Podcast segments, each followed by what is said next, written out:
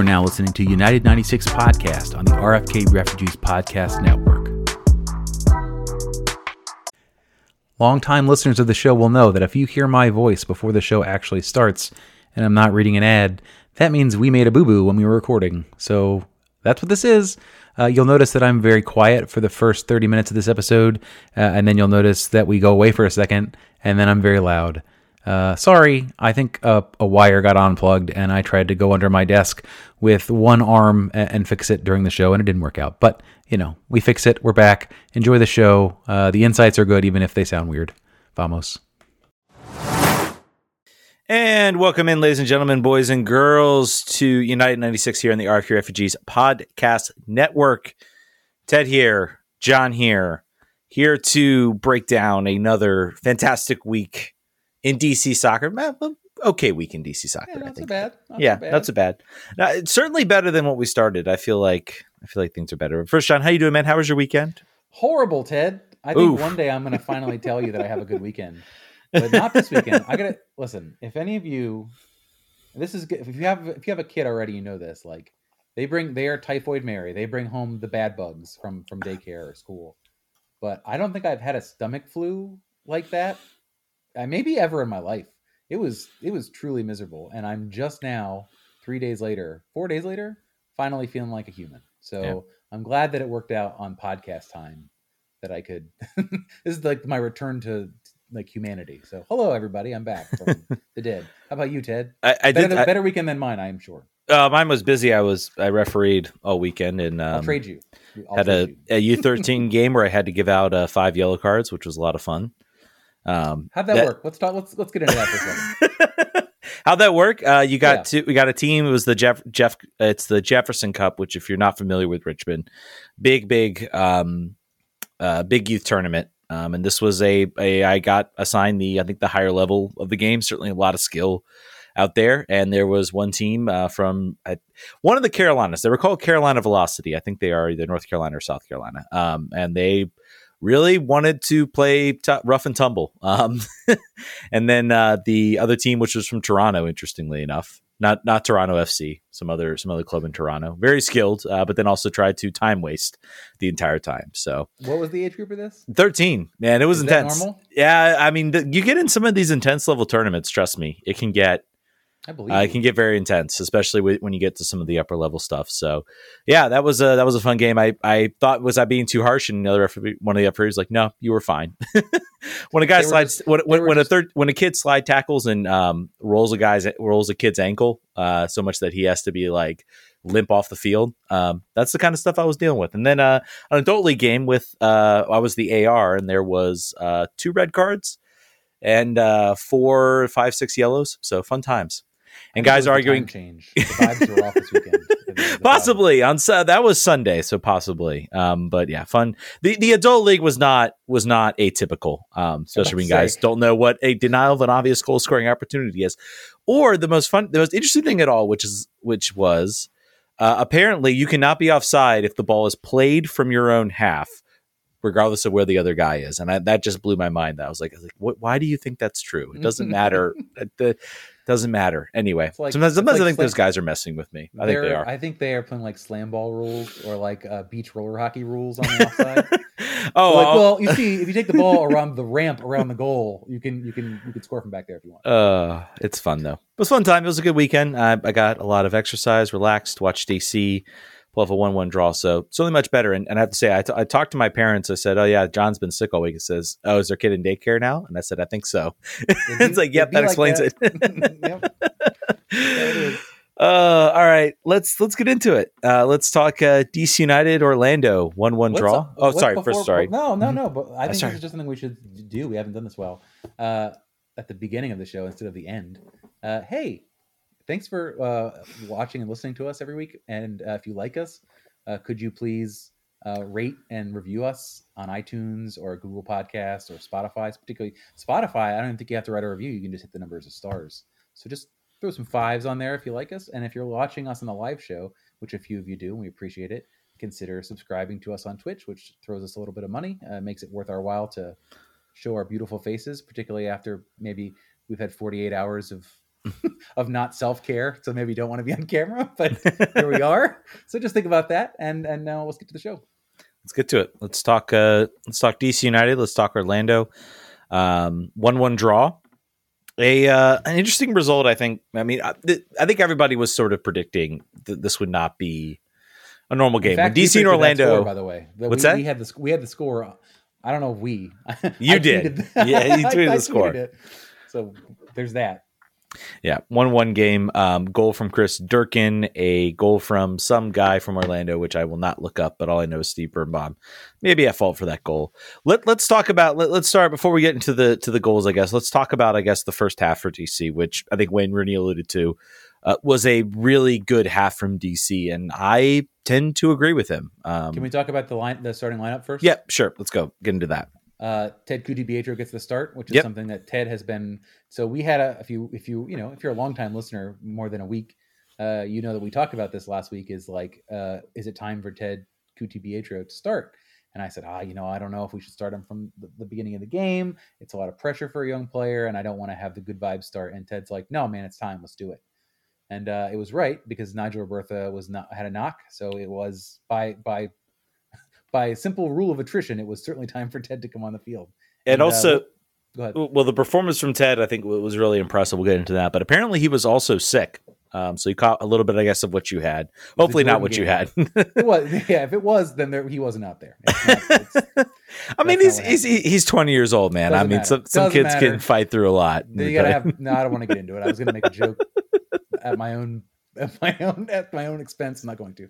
Uh, we also said that uh, Ruan would probably start. We didn't know that Andy Najar had a knock. It was more we just thought it's probably time to give him a start, considering Mm-hmm. this is his former team. Uh, he got a start. Uh, I'm trying to think if there was any. There, were, I don't think there were any other surprises in the lineup, uh, if I'm correct.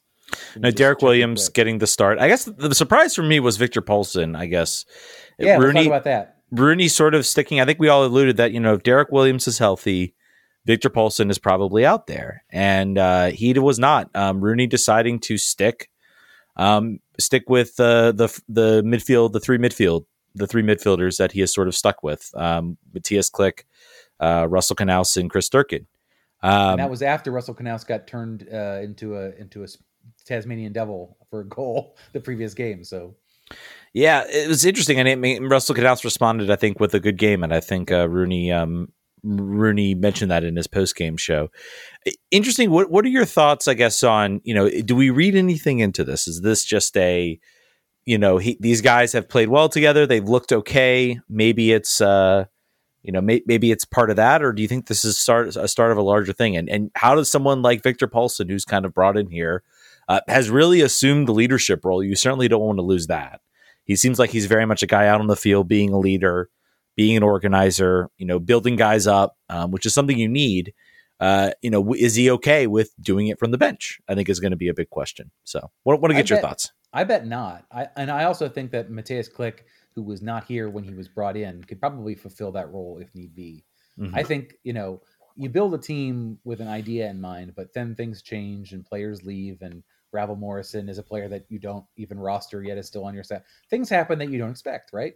Mhm. So I think that last year Victor Palsson made a lot of sense, and I think this year he maybe makes a little bit less sense. He would he'd make more sense if his if his positional versatility were real and not imagined, which is what it appears to be, because he's not a center back. That, that's not going to happen. no So that means he's got one place on the field that he can really excel. And unfortunately, that is the spot on the field in which we are the most deep with players that should all be starting.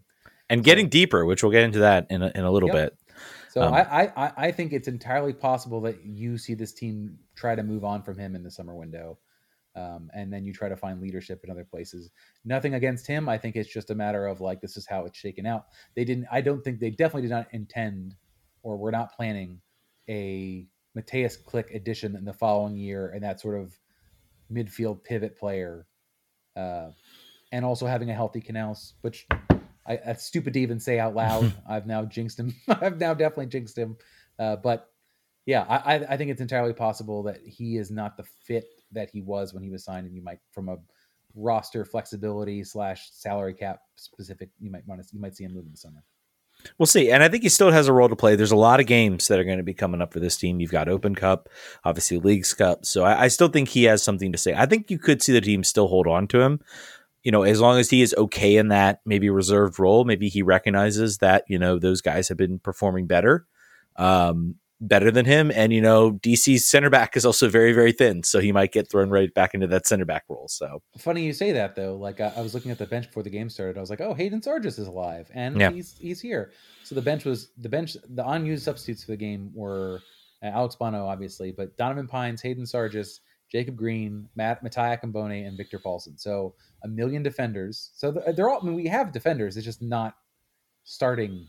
Not generally every game starter like depth. It's just like Mhm. we got some young kids we can throw out there. There's not a lot of faith. The the attacking options are still so thin. With one or two injuries, Mhm. it's it gets real thin real fast. Kristian Fletcher, Yamil Asad, and Jackson Hopkins. That's that's it. That the the cupboard is bare after that. So it's you know as they're continuing to look for players, which we'll talk about, like an attacking threat would be one would be one you'd want to have either as a backup striker or and the winger is what they they need a starting caliber winger most likely, and we could talk about Pedro Santos here in a second, um, or you know a wide a wide midfielder player, but uh, other than that, it's it's a real it's a real thin situation on the bench with any kind of injury at all. Yeah. All right, let's um let's get into the game a little bit. Uh, so, like I said, first half I think was pretty much all DC United uh, most of the most of the way. Of course, Orlando also ro- rotating guys because they had the Champions League against Tigres. So that's certainly probably in the front of their mind. Um, so an opportunity, I think, for DC, and I think I think we got to talk about. Well, I think we're okay with the result. Um, I think we have to acknowledge that this was a little bit of a missed opportunity at home against a team that has a much bigger match on their mind this week. Um, this was an opportunity to go out, pick up three points. Um, you, you look at the schedule and you look at sort of, and I, and I know we're early on, but I kind of took a look at the standings and like, all right, where where is kind of where this is kind of everybody. Where is everybody starting? You're starting to see maybe the beginnings of of a um, of where the formation is and where the teams are falling sort of in the in the standings and I, I got to say that some of the teams that are below us right now, I think, could potentially be better than what they're showing. Um, and some of the teams, I'm not really seeing anybody above us that I think they're overperforming. They'll drop down. Um, so I think this we have to look at this as a missed opportunity um, to to pick up three points. It's early, but it, it is it is a missed opportunity. Um, I guess let's let's get to the. I want to talk about the main. I guess the the main point of discussion. I guess where I'm where I'm a little conflicted is uh, Christian Benteke. I want to talk about him Elephant in the room. it's he uh, he is brought in here to do to do one thing and that is to score goals um and so far he has one goal which was which was nice uh, he got a pk which again i, I have i'm sort of a, a pk opportunity that was overturned by var i should say Rightfully. rightfully um and i almost saw that and i said kind of glad maybe he didn't take that because his penalties have not been his favorite his If favorite thing that- if he missed that like that, I think that's not catastrophic because he's got he's got he's got a bit more of a record than some other. You know, I've seen. You know, we have DC United fans have seen a DP that's Mm-hmm. struggling to score, take the ball, and then not score the penalty. That's like a backbreaker for someone on, low on confidence. So Yeah. you're right. I don't think he's low on confidence necessarily, though. but you know, we, we talk about Christian Benteke, and you know, I, I look out there on the field, and, and I guess the first thing that comes to mind for me is this team would undoubtedly be worse, undoubtedly be worse if he was not out there on the field. His hold up play again is excellent. I know that's a dirty word amongst DC fans. It is Um, though. It's fantastic. no, not the word. His his hold up play. Oh, it's fantastic. It- yes, it is. It is. It is a. It is an elite level skill. It is in the top tier of MLS right now. au- When- Automatically. when that ball goes over the top, regardless of what defenders he is facing, he is going to pr- most likely win that ball. Yep. And that's important. And I think once this team gets, you know, Taxi Fountas healthy, it'll be something interesting. It, it'll be something, uh, something potentially game changing once he has a sort of a guy that can sort of anticipate that and run onto that. Um, and you know, I will say his his effort is better. He's finding himself in those positions. He is getting maybe one or two quality chances every single game, which is something we certainly did not see last year. So he's doing all the right things to get himself in the positions where he can put the ball in the back of the net. That being said, he's only put the ball in the back back in the net once. So I'm conflicted on him because, and I think a lot of fans are kind of some are saying, oh, "I'm done with him. It's been a bust. Get him out of here." And I'm like, I- am not ready to throw the throw the baby out with the bathwater just yet on on Christian Benteke. I, I think he still has a bit more to offer. I think he could potentially uh, find a goal scoring form. With goal scoring, I think it's all about confidence. Um, let's talk his chance. Do you think? I guess there was some debate as to you know did he was it a, good save from uh, Pedro Gallese or a bad miss, a potentially missed opportunity for Benteke? Where do you fall on that? I'm curious. Uh, Jon, your audio dropped. Uh, how about now? Yes, you're good. I was going to say the answer to that is yes. Uh, it was both. It was both of those things. It was more the miss uh, than than anything else. Uh, it was it was more a a con- thing he should have converted and didn't. I think. Personally. Yeah. What, do you think it was a better save? You know, I think he hits it low. I think he hits it hard. I think it is. oh, and we're back. Welcome back in, folks. United 96 on their Refugees podcast network. If you're listening to a live stream, this will probably all be stitched together in the podcast, so you will never know the difference. Jon. Eh, yeah, let's talk about that. Uh, I don't know what happened. I was recording, everyone was saying, I can't hear you. And the reason for that was uh, my microphone was not plugged into my computer at all. So uh, I had to get underneath my desk and pull wires out with one arm laying on my back. So, yeah, fun times. Radical. All right. Uh, you know, let's just start over. Um, Christian Benteke. Christian Benteke. Hi, Christian Benteke. let's start that whole thing. So Christian Benteke, um, obviously generating uh, generating chances. I think he's moving well, but he hasn't put the ball in the back of the net. Um, Jon, what are your thoughts? Am I wrong in, I guess, maybe thinking that we need to give him more time? Has he had enough time? Oh, he's where, definitely where not had enough time. I don't.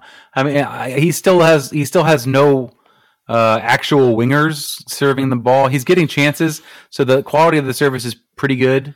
Um, a, you're contracted to this guy for a couple more years. B, no one better is going to walk in the door. Yeah. C, there's no back. So really, it doesn't matter if you're happy with it. We all have to make peace with our own gods about the fact that Christian Benteke is going to get nine chances to score a game, and he might score one of them. And right now, he's not scoring. He's he's, he's not feeling this. Uh, one one would be great. Yeah, again, I think I think he the fact that he's getting the opportunities is an improvement over last season when he was not getting those opportunities. So I I have I have a I have a hope I have a hope that he finally, you know, he he gets enough of those chances. Uh, Pedro Gallese still made, I think, some really nice saves in this game. I think kept, uh, you know, kept Orlando alive. I think maybe a little bit of a lesser keeper lets that shot in. Um, so I don't think it was great placement. Um, I don't think it was fantastic placement and just an amazing save by Gallese. I think it was certainly savable. Um, but I, you know, I, I think he's still getting in those opportunities. He looks engaged. He looks invested. Um, I think all of those are positive things for him moving forward. And I think if he, you know, if he gets hot, I think he'll find the right find the right streak. Um, we, we, talked a little bit about um, about uh, Ted Ku-DiPietro again playing playing with an illness, uh, which was which was made it more incredible. I thought he took. There were moments where he could not find the game, sort of early on. I don't think he was really much of a factor, um, and then he kind of started to get space, get more opportunities. The team started to find him a bit more, and you know he has probably the second best chance of the game. Um, sort of a low shot that Gillespie gets the save to. Um, I don't think I, I, don't I think I think Ted does as battle well as you could have expected with that a low hard shot. Um, that's mm-hmm. always what you want to look for. Um, and again, I think maybe a lesser keeper that that's a goal in DC United or two 0 up. Um, any, any thoughts on Ted Ku-DiPietro and, and how he looked? Yeah, man. For uh, we said already the fact that he was sick. This was this Jordan game. Mm-hmm. Uh, he could have it could he could have scored there in that opportunity that you just cited. He was it's we, it was good that we found out later that he was sick because, like you said, he started to heat up right as they took him out. And I think you know usually the way that works is the coach would be like, "Hey, you're coming off in the 60th minute. Give me all you got there at the in the last in the last five or ten. Give me what you can give me." Uh, and then he did. So the challenge was. Uh, you know the drop off after uh, Yamil Asad came on was I think pretty high, right? Yamil Yamil Asad not match fit. He's not uh, beyond match fit. He doesn't have the confidence. We saw that not in this game, but in the Columbus game where he uh, you know gave up chances to shoot or shot directly at the keeper in a very very tame way. He's just not dangerous right now. Mhm. So Ted Ted is dangerous right now when he's on the field. So that's a it was a, it was a noticeable drop off. But like I talked about before, looking at the bench, where else were they going to go? There was not a lot of opportunities. It is wild that one Nigel Bertha injury away from like oh we're just screwed. we don't have any offensive. We don't have any offensive Yeah. options now. Sorry. Yeah, it's certainly um and I think it sort of it sort of undersells, I guess, why why this team traded Miguel Berry. Um, you know, maybe Yeah. in previous years they say, well, you know, maybe we have some offers, but I think we'll hold on to him. And I think they said, you know what? Maybe they went, you know, they went to Wayne. They had a, a group meeting that said, you know, hey, we got this offer from Miguel Berry.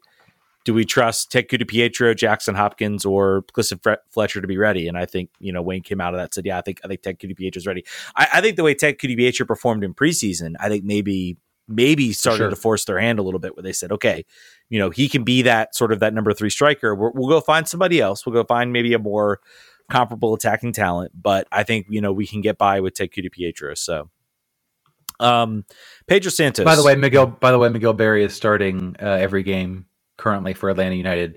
that will change uh, as they their DP that they brought in to replace Josef Martinez gets fit.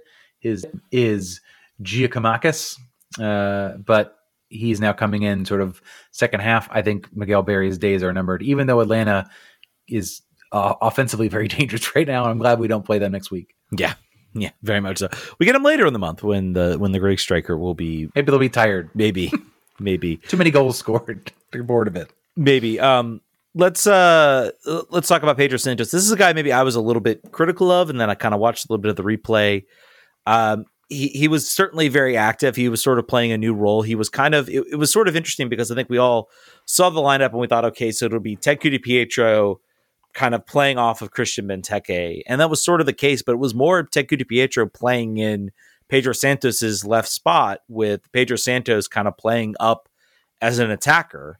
Um, and you know, for you know, at 34 years old, the dude played a full 90 minutes and ran and and was the guy who played the ball to Durkin on the goal. A guy maybe I was a little bit critical of. I, I thought, you know, first watch he didn't have a good game. Second watch, I started to sort of say, okay, let me watch. There's other people were saying, well, no, he looked he looked really good.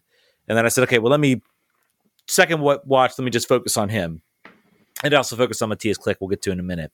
Um, and I thought he was actually he was excellent. Um, I thought he played really well and Hmm. and and sort of supplied the ball. I think he played, and we'll get to maybe Matthias Klich. It was sort of a it was not a role where he had particular moments where you pointed out and said, "Wow, what a great moment." It was very much sort of playing off uh, playing off Benteke, sort of dropping into to maybe cover, maybe try to pick up the ball to, for recycling. Um, but it, overall, I thought he had a, a pretty good game, um, all things considered. Maybe you had a different opinion. Yeah, my, my original my thoughts were your original ones. Yeah. And I'm now looking at his his FotMob score. And he was good comparatively to, to Mateusz Klich, who we are just about to talk about. Uh, they had a lot of fav- I mean the assist obviously helps that. But Mhm. yeah, I, I thought I, my my first watch while I was just trying to absorb the game, I haven't I haven't watched it a second time yet. I thought that he underperformed, but good to know that that was wrong. Yeah. Stat wise, I mean, again, it wasn't a performance, I guess, that you like. There were Better than Columbus, I think, right? We could definitely say that. definitely, definitely. Um, and I think I think where he played impacted the next guy we'll talk about, which is Matthias Klich. Um, I still will say did not have a strong game offensively, but I did notice he was definitely playing further back. Um, it- because of where I think Pedro Santos was playing, I think he kind of occupied the role that we would expect Mateusz Klich to occupy, kind of that linker guy who's going to carry the ball forward. I think he was asked to sort of play a little bit further back. Um, and I thought, you know, I, again, I, I think he he had an off game. I think he would maybe say that. Um, certainly, I think his first two performances were much much stronger. Um, but you know, I, I- overall, I'm, I'm not reading too much into it. Um, any thoughts? Do you agree with that on Mateusz Klich, or any thoughts about that? No, I think that's right. I think that you're gonna have you're gonna have some games. The first two games, everyone said like, "Oh, how about that? A Premier League starter is good in MLS," and that was sort of like taken for granted that he was going to give you a nine out of ten every week. Probably not realistic. I think no matter what. Mhm. And I think he even sort of said in sort of his.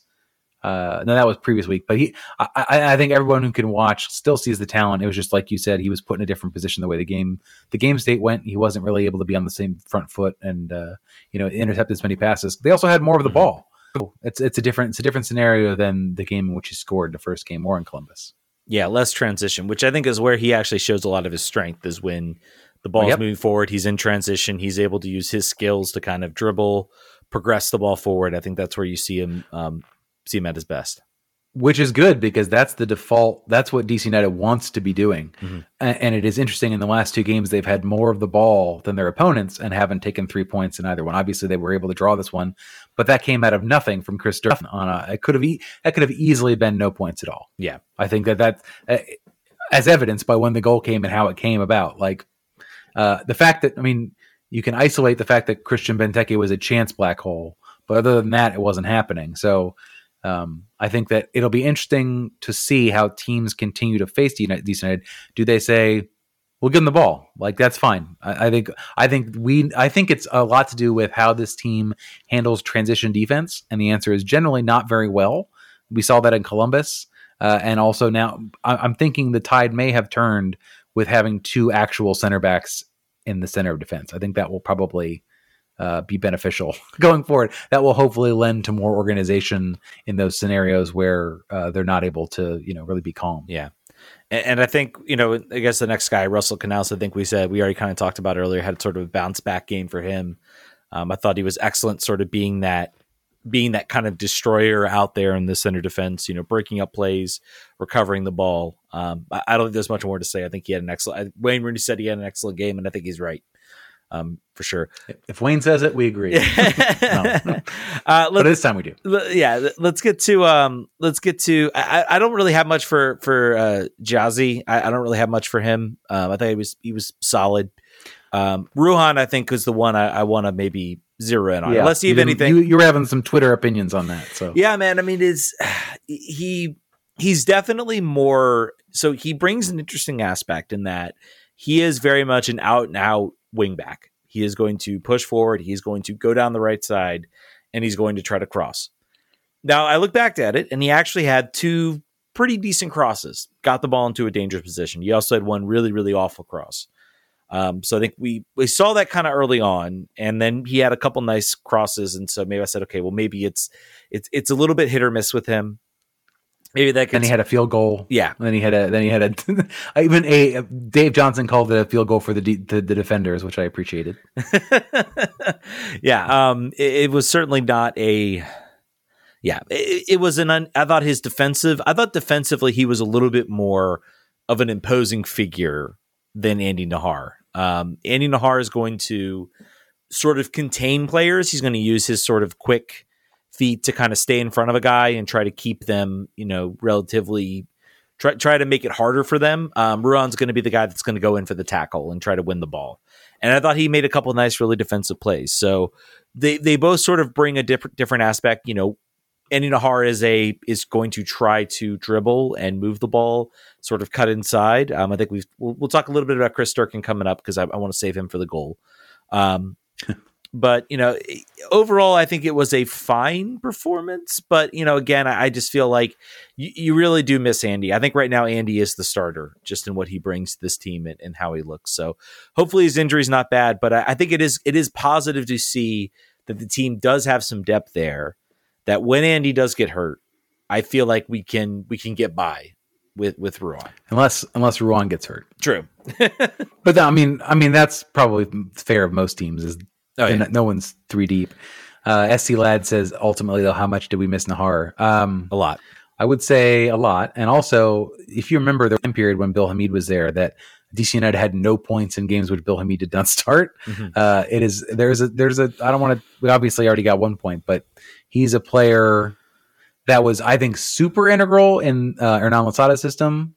Here he is with the depth, having sort of a like, not necessarily like for like, but like a player that is at least a right back in trade and and and, and knows how to do it. I think at least if he gets injured again, which we know will happen in some way or fashion, I think we can we can stay afloat. To your point, he, he brings an aspect of when he cuts inside, he kind of overloads a lot of the center. He collapses teams and he opens up the wings. He opens up Durkin, you know, maybe for a quick cross back if he can't find the situation. He opens up maybe a switch uh, because he can kind of cut in and kind of collapse the teams in, into the middle. So Um, I, I think he, he's a guy I, I don't think we'll see we'll see lose his starting job over this. I don't think he lost his starting job.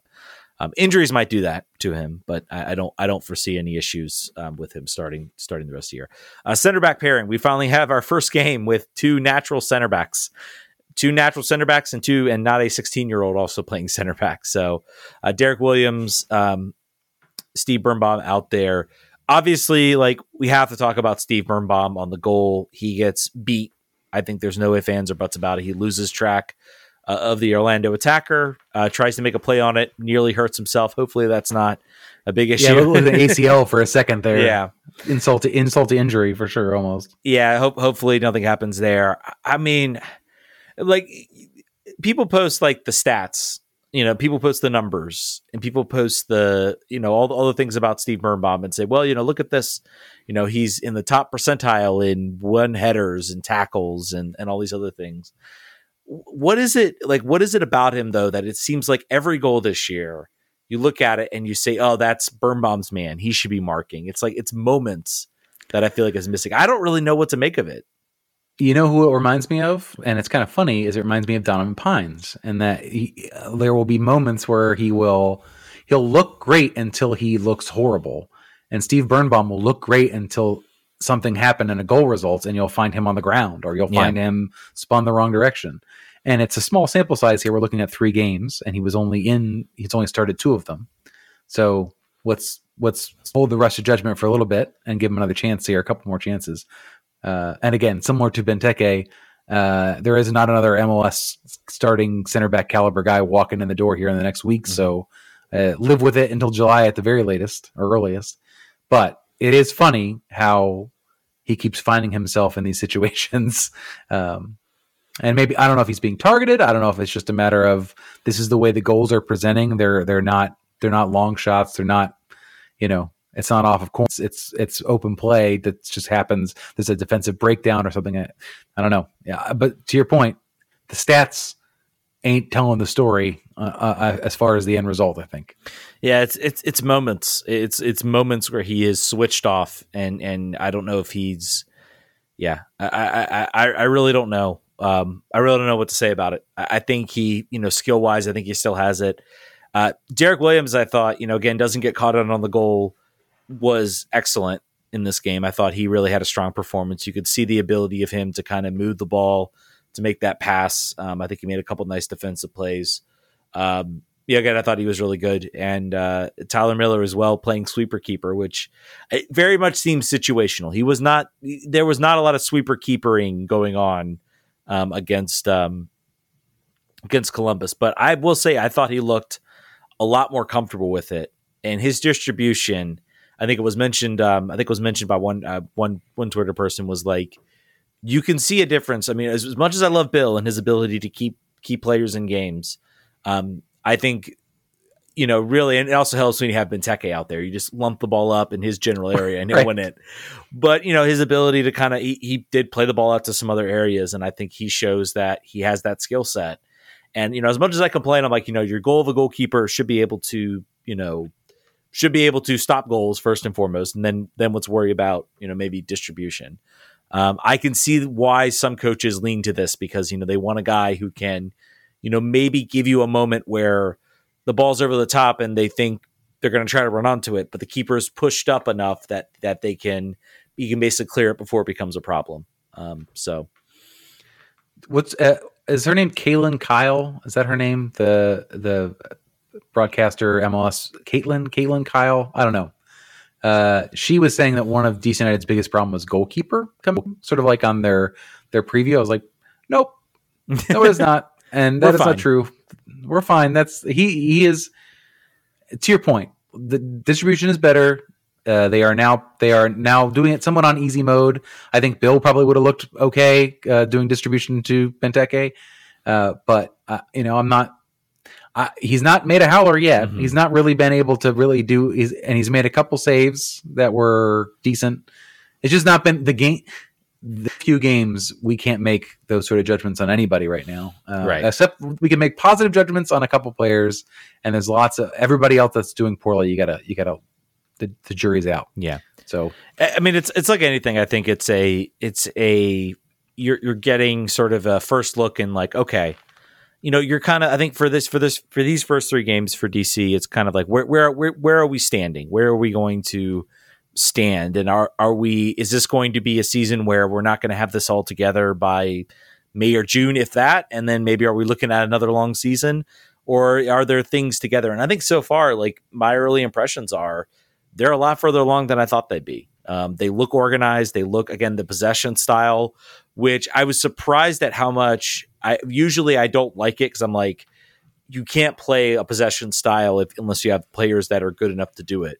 And so far, they seem like they are a team that's that's that's able to get it down, able to make it work. They are recycling the ball when they when they get a chance. They recover it. They then recycle it very well to sort of create that next opportunity. Um, so they have they have all the pieces I think for this to be a successful season. It's just a matter of can they get healthy, can they get some some more bodies in, um, and we'll talk about that in a minute. But um, let's get to the goal score. Go ahead. Sorry. Yeah, get get to a position where you do not have six central defenders on your bench. uh, that will be a that will be a sign. That will be a good like yardstick of improvement. Yeah, Absolutely. Um, let's talk about let's talk about one of those central defenders, and that is Chris Durkin, who had himself a game, uh, getting called out by a pitch pass. You just call them a central defender. Central, sorry, central defensive midfielder is what I meant. what I meant to say. I'm like, we need another. We could play.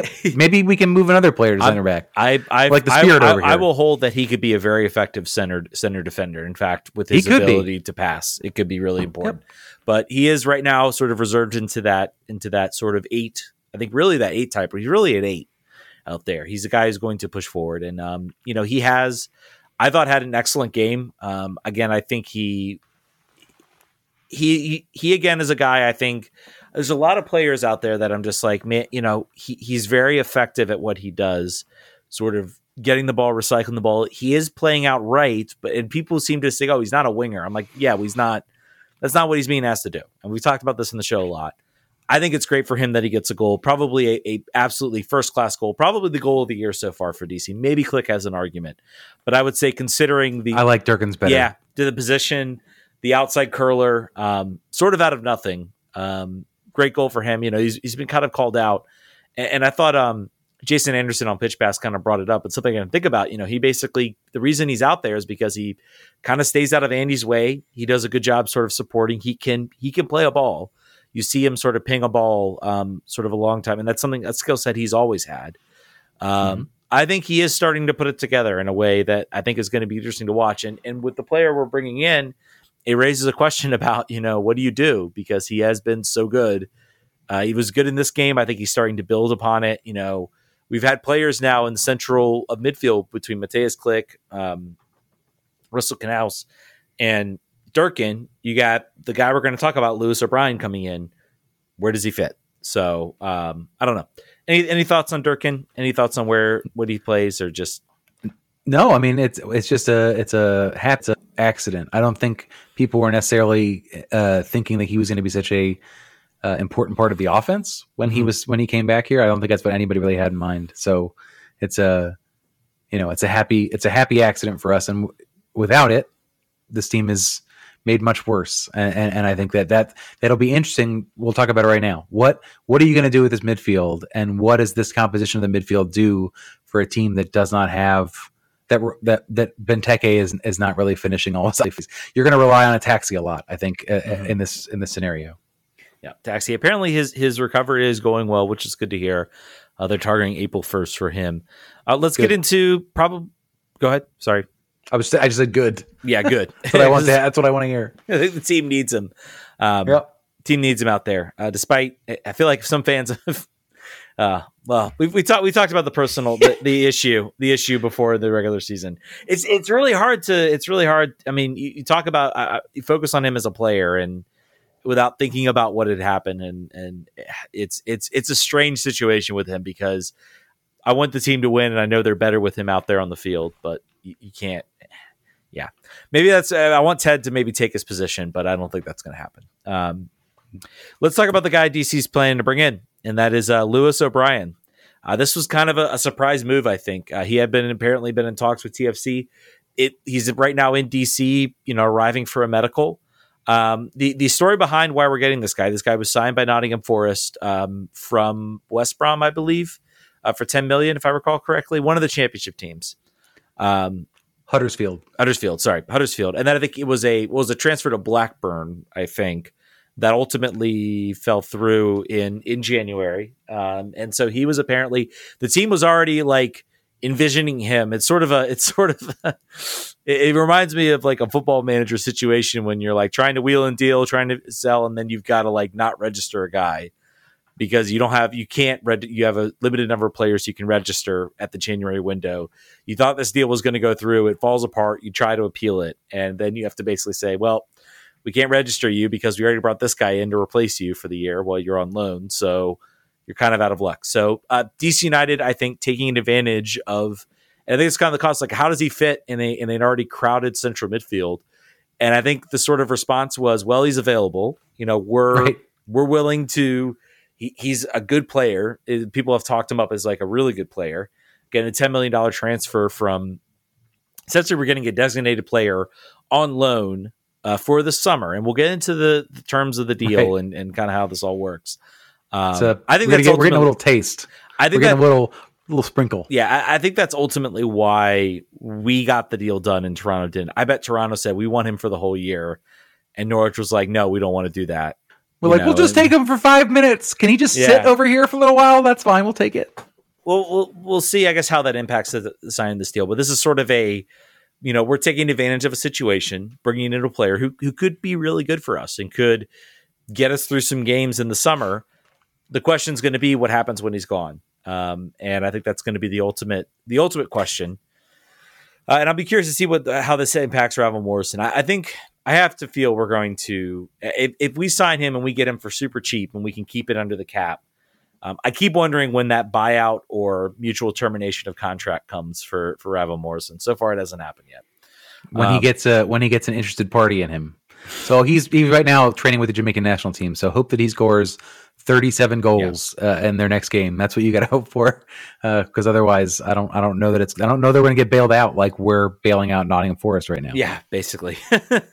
uh, but Lewis O'Brien coming in here, he, he will stay through the summer. I think July 1st. I, the, the, date was not specific in Goff's article. He plays uh, kind of a similar, maybe a little bit more of an eight role to Matthias Klich.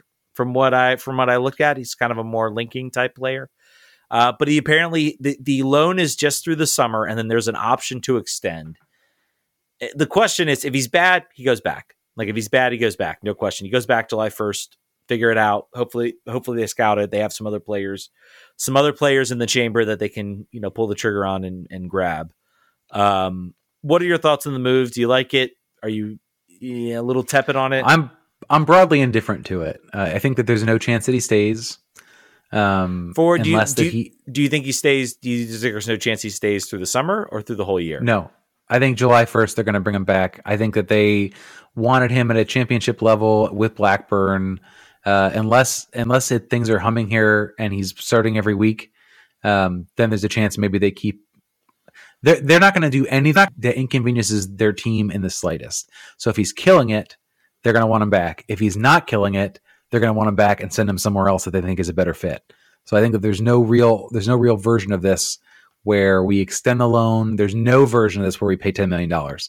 There were some people talking about like, what if we paid the fee? That is not going to no. happen. That is zero percent, zero percent going to happen. There is a small probability, I would say, where there's a you know, he really likes it. He's really clicking with Wayne Rooney and he's playing even better than he thought that he could play, but still Nottingham Forest, maybe Nottingham Forest gets relegated and I don't know. That's more about asset management. There was he played uh, 13 he had 13 appearances in the Premier League this season before January before they tried to loan him out. Uh, 580 minutes. I don't see how many starts. I don't have that number in front of me. One goal.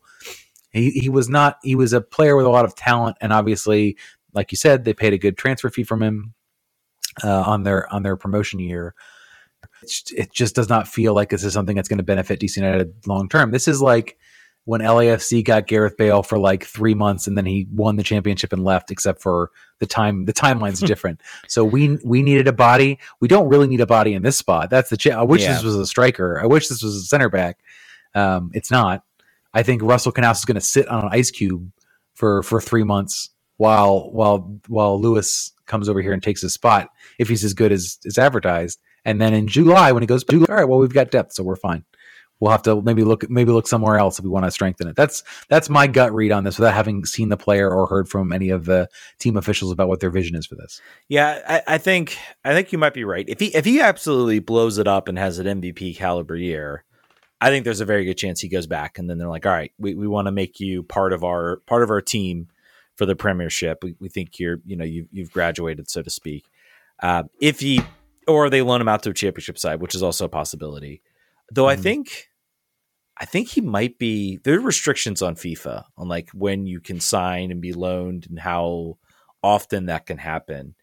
There might be an opportunity that he can't then be loaned back. So he either plays for Nottingham Forest or can't. I have to go back and look. I'm not sure what the what the They're also they're also only two points clear of the relegation zone right now. Yeah. So, I, so something to keep in mind. Yeah. So I mean, I think I think I think if, if I think this might actually be a case of if Nottingham Forest stay up, then I think there's a chance we might keep him for the year.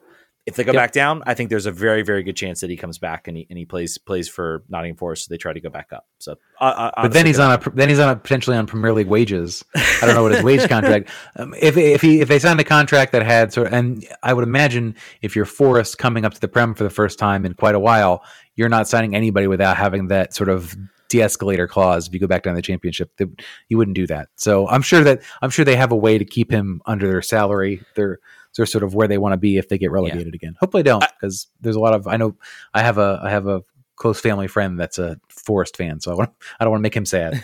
also, Ben Olsen, so we've got you know double reasons to care about that. Exactly. Um, yeah, I, I, think I think there's a non-zero chance he stays for the year. I don't think there's no chance he, he signs. Non-zero chance he stays for the year. I'd say the more likely scenario is is you are right.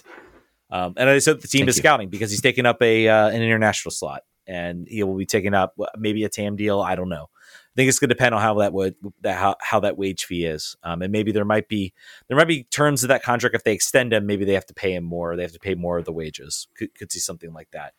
Um, but we'll see. He's apparently had a medical. It's gone a little bit quiet, so hopefully there's this is not a um, not where's situ- the shirt hashtag Where's the shirt? Yeah, where's the shirt? Until he's holding up the shirt, nothing will happen. So we'll, we'll see what happens. I think he gets an opportunity to play in Rooney. Uh, maybe Rooney takes over Nottingham Forest if they do drop down. I could see that happening. There you I go. Let's think about that. That'll be hilarious. Like not only do we lose the player, but we lose the player. They're going to bring us both. They're going to take them both. Yeah, maybe, uh, maybe. All right, uh, we got some news here. That's a couple things I, I want to touch on. Let's uh, let's well well, I'm gonna I'm gonna actually I'm gonna switch the order I had around. Let's talk about um, U.S. Open Cup broadcast. Is, we're, leaving the spicy meatball for the end. We're, huh? we're leaving the spicy meatball for the end. I think we want to finish on a strong note for this show. Um, That's a good idea. so there was finally announced. I think it was all kind of speculative, and I was very nervous because I was like, I haven't heard any announcements about the U.S. Open Cup, and I'm I'm a big Open Cup fan. I think you are as well. Both are. Yep. Big Open Cup fan. They finally announced it. They have the uh, the uh, the sort of the first two rounds. The third round, they're going to kind of wait and see. I, I, hope that it, I'm hopeful that that will be a more. I just can't imagine them. I just can't imagine U.S. soccer leaving out. The MLS teams are going to be your big draw for this tournament. I can, I can, I, I know why it's happening, but I'm a little bit, I'm sad, I guess, at at, at what's going on here. So if you if, if you've been following the Open Cup the past two seasons, obviously the COVID year was a weird year. I think that was been canceled. Really, not the past two years, the past two instances of the Open Cup because it was canceled in 2020 and canceled in 2021. But they uh, they had a broadcast deal with ESPN, and they broadcasted almost every game. Um, I think even the games that for the first round that weren't on ESPN were on YouTube. Um, this is a different scenario. Obviously, Turner. Uh, we've talked about this. Um, Turner has the rights, or sorry, uh, not Turner. Um, Warner Brothers has the rights to this year. So uh, Warner, HBO Max, Disney, whatever they want to, whatever we want to call it. Uh, they have the rights, and they are apparently putting these on YouTube, but they are only putting select games. Um, and I think while it is good that it's free, it's not behind a paywall, even though I think most soccer fans had access to ESPN Plus. Um, it is very disappointing that it is just a limited set of games. And I will state it's disappointing because I, I love the Open Cup. I think this is a, a sleeping giant. Um, we don't have promotion relegation. So the only competition where we have to get to see these leagues sort of go at it is the Open Cup. Um, and I think personally, if U.S. soccer puts the investment into it, it could become a big sort of national tournament where you have these lower lower sides uh, taking taking flight. Are you are you just as disappointed I am with the broadcast deal that you're not going to see you know the Dallas Defeaters play. yeah. I mean, the problem is that I think you got to be realistic about the number of people watching that, right? It was like 450 people, probably me and you, and 300 and 448 of our closest friends. Uh, you know, I watched a lot of World Baseball Classic on Tubi, which is a thing I didn't know existed until this week. Like, there's got, I mean, I don't know. Uh, the, we know where the rights holders were, and, and that that that dictates a lot of this, but um, there are better places for it to be. But we've, you know, there's no prestige to this tournament Mhm. outside of the super fans. We continue to believe in its capabilities to be a vehicle to like, particularly the Euro, the Eurocentric fan, the fan that loves the cup for some reason, even though they're American. Uh, you know, there's just lots of things about it that are that are quintessentially romantic. That should someone that was really interested in like just storytelling, they could take advantage of it. But it's just never been that way. I don't know. I, clearly, uh, it's like a chicken or the egg situation. If a lot more people tuned in, there would be a lot more impetus in someone paying for the rights and doing a better job taking care of it. Yet, it's it's hard. It's it's you need like a benevolent billionaire who is fine having us be a loss leader. And then, like, I'm going to make a a uh, Drive to Survive esque thing about lower league teams making it work. We'd watch it, but Oh, Ted, yeah. we were always going to watch it. I mean, got to it- find it's got to be other people. I mean, yeah, I mean, it is one thing I, I could see if someone put in the effort to go to some of these, like, I mean, just, uh, and I think you would need the, the problem with this is like Drive to Survive can invent stories. MLS could invent stories. You know, they've got these teams, they know the kind of storylines they want to do. This one would need, it would need a Christos FC making a run to the quarterfinals to really put He together. doesn't even need that. I think you have you have these ethnic you have these ethnic teams Mhm. that have that are like 75 years in the making where your your grandson's playing for the same team your grandfather played in a hometown. That's true. You have guys that are trying that are having to take off work as welders and like and, and like string together the ability to get on a bus and go play an away game in the first round. There, I mean, it, you you'd have to spend the money to do it, but there's humans all up and down the early stages of this tournament. I think it's easy. I think it's just Yeah. a matter of money. Yeah, and, and, you know, to to U.S. Soccer's credit, they spent the money to they were they were the ones producing these broadcasts, and you know, I, I'm hopeful the third round will be full on either HBO Max or on YouTube. It looks like maybe it's going to be more re- re- uh, relegated to YouTube. I hope the final is like on TNT. Um, you know, I, I- still think this tournament has something to say, and I'm just a little bit disappointed about that. I won't get to see all the matches because it was kind of fun watching some of these some of these like really small clubs try to play. Um, I think they did highlight the right games. I think it's very clear they went after the Goliath Giants versus uh, the Goliath versus David type of story. I know the kickers are going to be featured because they have they will they were guaranteed a either the um, Lionsbridge FC, which play at your I'm the moderate CNU, which could, That's which right. could be a fun one. I think producer Brian lives out in the area. That's going to be televised. They're going to have a. They're going Oh to. yeah, that's gonna be that's one of the YouTube games, uh, the VR. So that'll be that'll be fun to watch. Producer Brian and I, with his new baby, we'll have to scoot over there. Yeah. yep, absolutely. It's gonna be that's gonna be at City Stadium. That'll be fun to watch. i I think a lot of a lot of Kickers fans are rooting for Lionsbridge. Um, I think they it's they have sort of uh, a lot of Kickers uh, fans have gone down there for Lionsbridge, so it's very much kind of a uh, brother, big brother, little brother type of uh, type of ri- not rivalry, but sort of com- um, uh, companionship, com- camaraderie. I can't even talk right now, but uh, yeah, camaraderie. Camaraderie, I, yes. I, I, you know, I, I want to keep harping on this. Like, think about. All right. Well, I was going to say, think about what makes uh, the Wrexham show a hit, and I think you have to you have to take with a very giant grain of salt. It's the celebrities that are a part of this. Yeah. Now that that is a made that is a major major part of it. Okay, putting that to the side, like that, that even the thing you're talking about about these groups of people who could follow any team uh, they could be they could be super fans of Chelsea and they can live in Newport News, and you know, you lots of people do that. But there's also a lot of people, or are there are a small number of people that are doing other things on their weekends. They're going out to these to the attendance 900 Lionsbridge versus whoever the hell like Nova Newport News FC. Apprentice School, right? Like uh, guys that are you know never going to make it in the pros, but that's where people are using to spend their time, which is even more valuable than the money. The tickets are cheap, but they're spending their time because they can't be anywhere else and doing anything else while they're there. So that's a sacrifice that people are choosing to make. And I think that there, it's just someone pay me to be able to. I'll go to school and figure out how to make documentaries.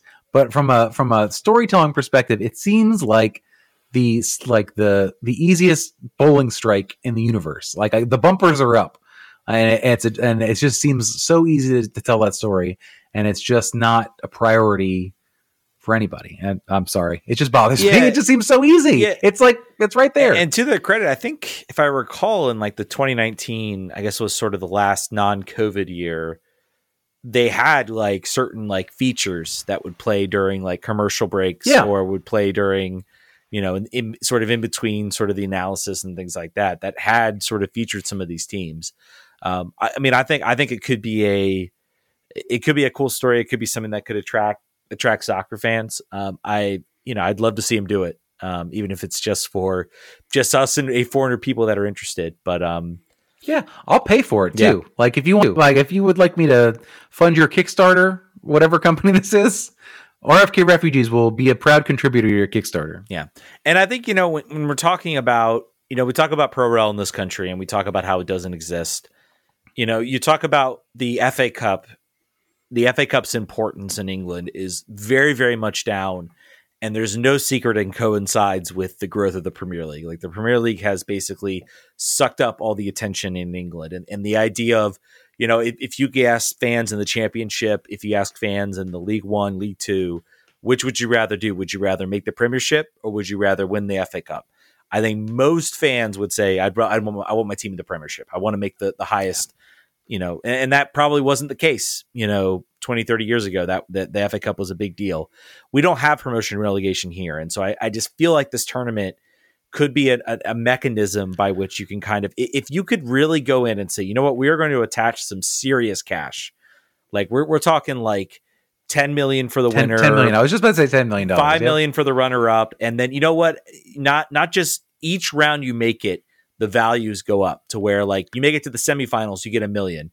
You make it to the final, you get five million plus the extra five. I mean, you start attaching some serious money into this, and you could talk Sponsored by Ford. Every player gets a Mustang. and you could talk about lower division sides saying, let's go out, let's find a good team. Let's make, if we make a cup run, you know, this could be something that could fund our team for the rest of the year. It could allow us to expand our facilities. It could allow us to get an owner interested enough to come in and invest and give us money that we could go get a new stadium. It could be really big, something big if if US soccer starts out by putting the money in front of it. And the financials could make you talk about that documentary, like the financials, you have this lower maybe this like adult league team goes in and makes it makes a, a dream run to the quarterfinals and gets two hundred fifty thousand dollars. Like talk about a boon for like some of those smaller clubs. So I, I think I think that that could really be something that could attach sort of the money aspect to it. Um, could be something good. All right, let's get into the wild Spicy meatball. spicy meatball, the wild and crazy of U.S. soccer. Um, I'd almost forgotten about this story. Like this, like all the MLS season starting, the club soccer starting. This, this, um, it completely removed from my mind. U.S. Soccer very happy to hear you. yeah, I'm sure that, they are. I'm sure they are. But I mean, it's. I mean, there's been been a lot of news. Um, U.S. Uh-huh. Soccer finally dropping. They had sort of started this investigation dealing with Rosalind Berhalter, Greg Berhalter, an altercation in 1992. There is the the Reynas who kind of started this, and um, the report came out, and I, I don't want to minimize. I don't want to minimize. I guess when the when the report came out, you know, I think we kind of knew that you know Greg and Rosalind uh, Berhalter had very much moved on. You know, they had this. This was a something that happened 30 years ago, and I, I feel so so sad, mostly for Rosalind, to have this kind of just drudged up again. Something you thought was dead and buried. You know, only a select few people know, and you would never think like your best friends from you know 30 years ago would use this on you. Um, so feel so sorry for her.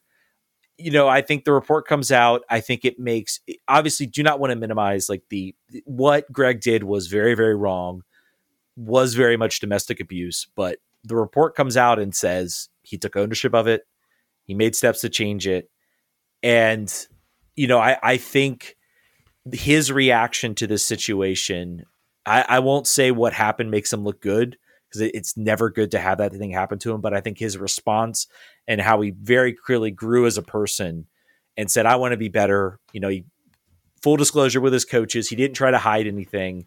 He really came out and faced it openly. Um, and I think, honestly, I think he he responded very well. And I think he came off. I think he comes off this report. I think there are any concerns about whether any team would take a chance on them, I think this this should in my mind, spell it as just something. This is something from his past. He's not hiding what happened in his past, but it's certainly not something that's a part of his present. Any, any, am I, am I, am I making a mistake there, or do, or do you come down sort of on the same side there? No, I mean, I, I think that part's been litigated. For me, mm-hmm. uh, it was that part has been litigated uh, 30 years ago, yeah. in fact, and and and the and the and the participants on both sides have made their peace with it. Had no police report. It wasn't hidden. That is the that is the smallest piece of this puzzle because of the way everything turned out. But what we found out today, so we knew we knew a lot of this, right? We knew all all that stuff. The reporting to that point had been apparent.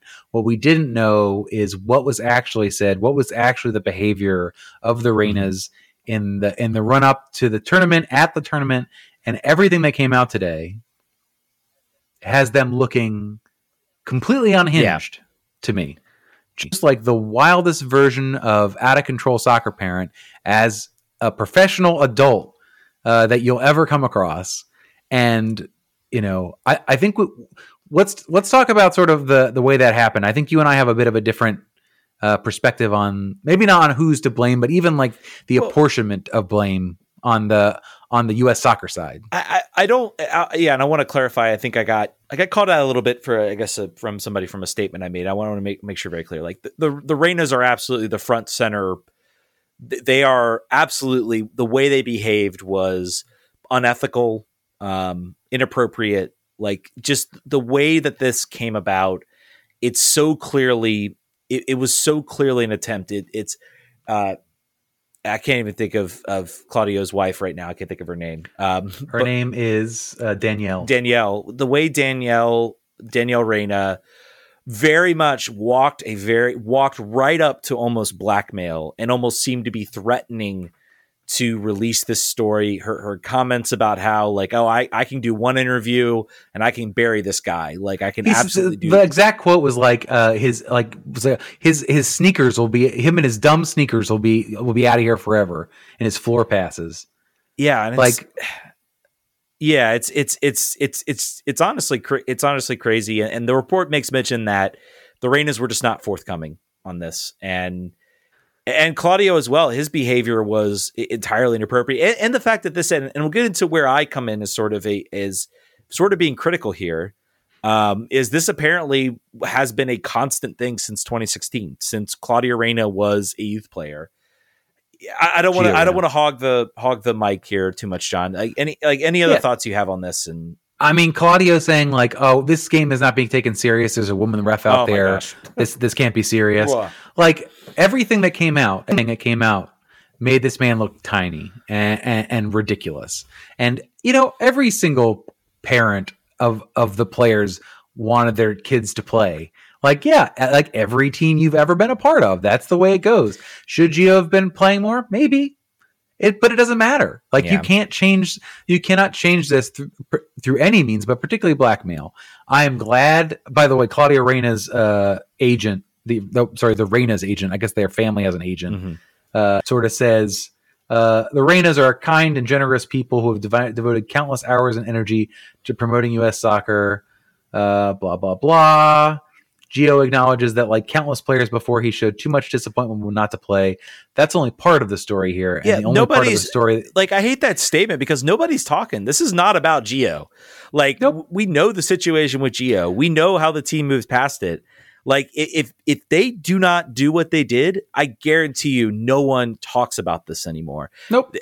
This all feels like an attempt to to get Greg Berhalter. And and you know what? The, the sad, I mean, the, maybe the saddest aspect, the sad aspect of this is that it might work.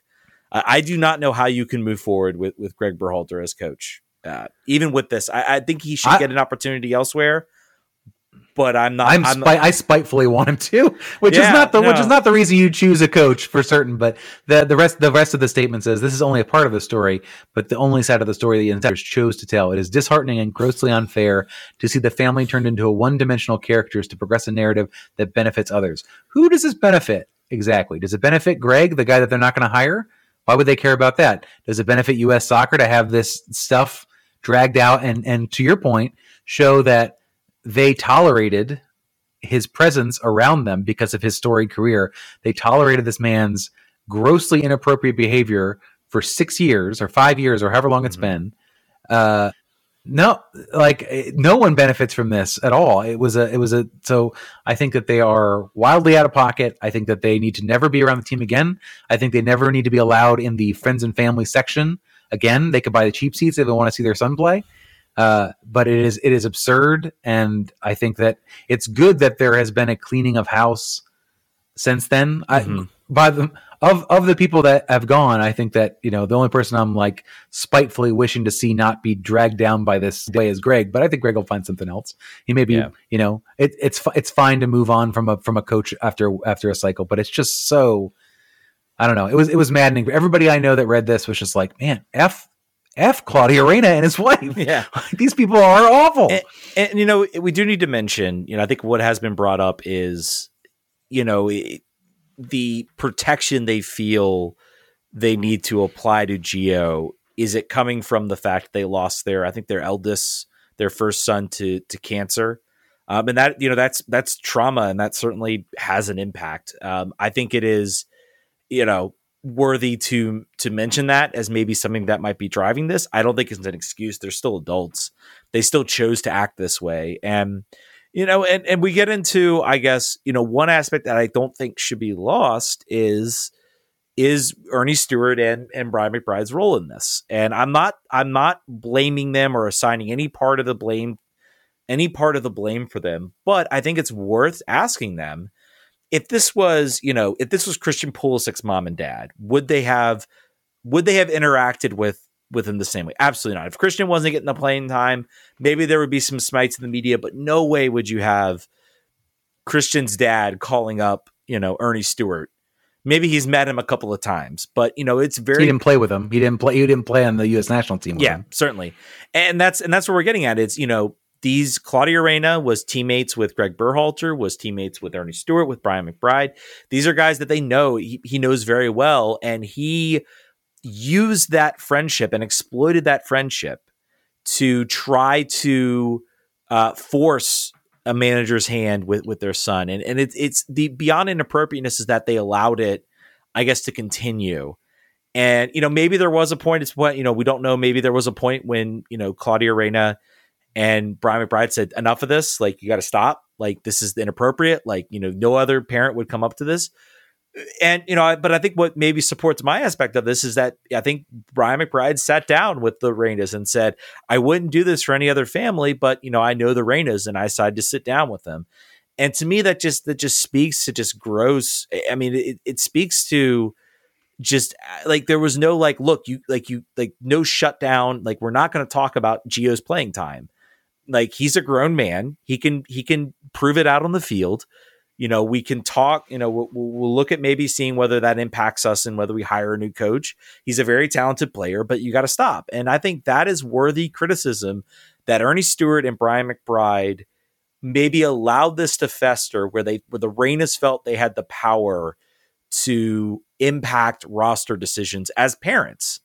And you know, we see and people talked about people have talked about all the time. You have uh, youth soccer coaches that said, "I've dealt with a similar situation like this with a parent." You know, so it's it's it's funny to see it sort of on such a large scale. I think there's worthy criticism and questions for Earnie Stewart. Why did you allow this to happen? Why did you allow this to grow so much? Like you could have put a stop to it. You could have said, "I'm not paying attention."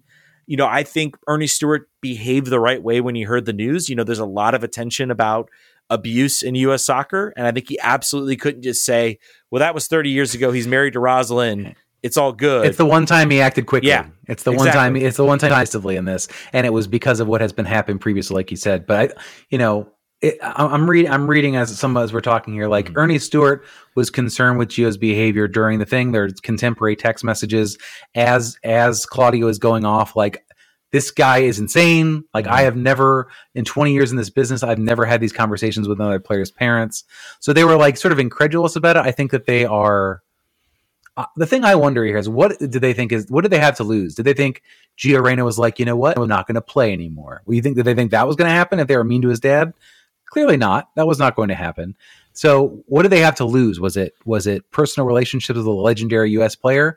I guess, but if he is using that relationship to trade on inappropriate comments on trying to manipulate and also to denigrate U.S. soccer. In this, he's talking about the fact that Gio Reyna should have had first class travel assignments and be treated better than the other U17 players because he's better than them. Um, just uh, there, it, it, it was a no win situation from the from the context of like clearly he is a historic player in U.S. soccer history. Uh, and, and you want to treat him with respect, also due to your relationship with him individually. But I think from a cost perspective, Gio wasn't going to go away. You needed Gio. You you know that Gio is going to be a part of this future. He's he if he if if Gio Reyna wasn't this player, then they probably would have told Claudio to go pound sand. Like if he wasn't a player that it has the a generational talent and kind of already is considering how he's playing. But uh, I just I just think if you had to apportion the blame, just to sort of close this up, Ted, as far as the Earnie Stewart versus the Reynas, what would if you had to pie chart it? Who would who would you say is more at fault in this in this situation? Well, and and here's I, I guess here here's another here's another consideration when it comes to Claudio is that you know he was sporting director at NYCFC and he was also sporting director at Austin. So there is there, the keyword. what's that? was being the keyword after all this. Was, but at the time, and so I, I can understand, you know, the sporting director at US Soccer does have to maintain a mm-hmm. relationship with uh, with Claudio Reyna. I, I just think, you know, and I think maybe that played a role in it. You know, he doesn't want Claudio saying, well, you know, hey, this wonder kid we have at Austin or this wonder kid we have at NYCFC, I'm not going to release him for youth camps. You know, I'm not going to release him for for youth games because of your treatment it would be really petty of him, but based on what we've seen on the from the comments, honestly, wouldn't put it past him to do that.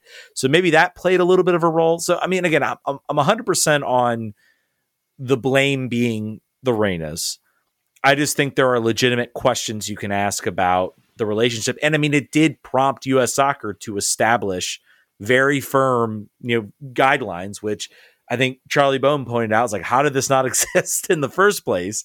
Like, you would think there would be pretty clear guidelines established, but I, think U.S. soccer is in a new era that we have, you know, a challenge, uh, national team players, you know, that played for the national team in the 90s now have kids who are also good at soccer and are making national team appearances. We just had a Josh Wolff's son score a absolute golazo. So this is not a problem that's gonna. I, I think this is something that's not going to go away. So I think U.S. Soccer was like, all right, we're not doing this again. We're gonna have guys ban all dads. So I do. I, I think they could have been. I think they could have been maybe a little proactive. But again, I understand because this is this is very much uncharted territory. I was just thinking, like, could you imagine like George Weah coming and trying to talk to Earnie Stewart? Yeah, as the president, the president of a country. like now yeah, that's a guy you got to kind of listen to. I feel like more than the, the, the the general man, the technical director of Austin FC. Yeah, but you would just never you would never see it. And again, so again, speak to that. Uh, any any other final thoughts you want to have on this, or should we wrap it up? Nope. Just uh, kick rocks, Claudio Reyna and your wife. Yep.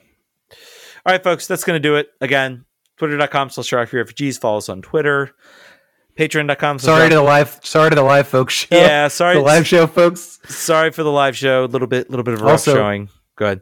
Also, sorry to those of you who are listening to on podcast because the first half of this podcast is going to sound like I'm whispering to you uh, through a seashell, and then it'll get better. so, so stick with us, folks. It's yeah. worth it. Yeah. All right, folks. That's going to do it. Thank you guys so much for listening. We'll catch you guys next week. Vamos. Vamos.